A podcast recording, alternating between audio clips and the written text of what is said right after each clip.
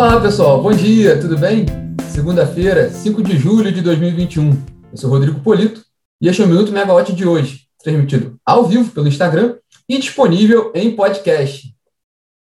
Bom, hoje nós vamos falar sobre a reunião da OPEP+, a Organização dos Países Exportadores de Petróleo e demais aliados, entre eles a Rússia, que ainda não teve uma definição, essa reunião começou na semana passada, eles não chegaram a um consenso e está prevista uma nova reunião hoje para ver uma definição sobre o, sobre o nível de oferta de petróleo.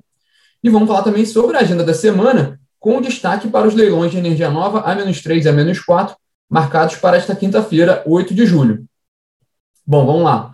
Vamos fazer um rápido resumo da semana passada, né? Semana passada foi bem, bem movimentada. Entre os destaques, a gente teve o leilão de linhas de transmissão da ANEEL, que confirmou as expectativas e repetiu os outros resultados, com forte concorrência o, o quando eu digo forte, é, repetiu o resultado, repetiu o mesmo, o, o, mesmo, tudo que a gente viu nos outros leilões, que era muita concorrência e muito deságio. Esse deságio teve média de 48% nesse, nesse leilão de semana passada. É, entre os destaques, foram, foram cinco lotes leiloados, com um investimento previsto de 1,3 bilhão de reais. Entre os destaques estão, é, está a MZ, que levou dois lotes, já havia sido já havia sido destaque no último leilão também do ano passado, com, arrematando bastante lote. Agora foi ela com dois lotes, a Energisa também ganhou um, um lote, a DP outro e uma companhia chinesa outro. É, também houve a primeira reunião do, da CREG, da, da Câmara Interministerial, criada pela medida provisória 1055, com o objetivo de aumentar a governança sobre a gestão dos reservatórios hidrelétricos, sobre o uso dos recursos hídricos diante da crise hídrica. É, nessa primeira reunião, é, houve um, um, alinhamento, né, uma apresentação para alinhar o nível de conhecimento de todos os integrantes, para to, todos ficarem na mesma página sobre a situação, e também foram definidas as regras principais de funcionamento da Câmara. É, as regras e, e, também a ata da, da, reunião ainda não foram disponibilizadas para o público. É, você sabe ainda que, que vai ter uma. que a ideia é que a, a reunião da CREG ocorra mensalmente. E também na, na, na ANEEL, na semana passada, a gente teve o reajuste da, da, do valor da bandeira tarifária vermelha, patamar 2, foi para R$ 9,49 para cada 100 kWh consumidos. Fechando a semana, a gente colocou na plataforma um material interessante, a gente já tinha comentado um pouquinho sobre ele aqui, sobre o levantamento feito pela Megawatt, pela, pela colega Natália Bezutti, com, com um total de, de, de projetos cadastrados, né, que fizeram requerimento de outorga na, na NEEL. E no, fechando o primeiro semestre, um total de 100, 100 mil megawatts, megawatts fizeram cadastros de requerimento. Isso, isso é, equivale a, a cerca de 60% da capacidade instalada do parque gerador brasileiro hoje. A gente destacou né, a fonte solar, que apenas em junho né, ela tinha alcançado quase 30, 30, 27 gigas, quase 30 gigas, apenas no mês de junho, só de requerimento de outorga, com um total de 654 usinas, e também gente havia pontuado né, que esse movimento da, da esse, essa corrida por requerimento de outorga de todas as fontes, fontes renováveis, se deve à decisão, né, a, a norma prevista na MP 998, que prevê um cronograma de encerramento da, das tarifas, de descontos nas tarifas de uso do sistema de transmissão e distribuição. É, então, a gente, a gente vê, e quem já tiver com esse requerimento apresentado, ainda consegue esse incentivo. A gente vê esse movimento maior na fonte solar, porque a fonte solar, os, empreendedores não precisam aportar garantias no requerimento de outorga. Então, eles aceleram mesmo esse processo justamente para já, já garantir a, o, o incentivo e não há necessidade de, de aporte nesse momento. É, o material está todo na plataforma, está bem interessante. Convido todos que tiverem interesse. Vamos falar sobre essa semana.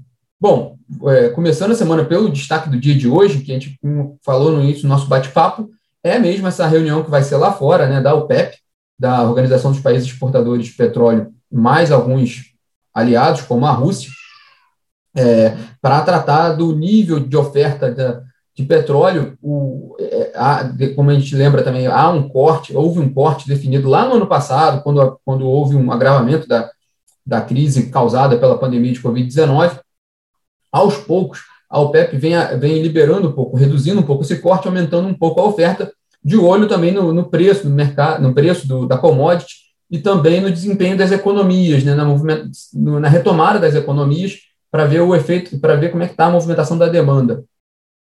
Essa reunião era na quinta-feira passada, depois passou para sexta-feira também, não, não houve um consenso, houve uma reunião na sexta, também não houve um consenso, passou para hoje agora, para talvez hoje ter uma definição sobre esse assunto, porque o que está sendo discutido na prática é quanto vai ser esse aumento na oferta agora, né, esse aumento gradual da oferta. A expectativa no mercado é que não seja um aumento tão grande, possa chegar até 500 mil barris diários de petróleo, que aí ficaria dentro dessa expectativa e dentro dessa tendência de aumento que a gente tem visto da, do preço do petróleo. Hoje de manhã, antes de começar nosso bate-papo aqui, eu, eu chequei o preço do Brent, do petróleo Brent, para os contratos em agosto, estava acima de 76 dólares o barril, com uma, uma ligeira alta. Vamos ver como é que vai ser essa reunião hoje da OPEP+.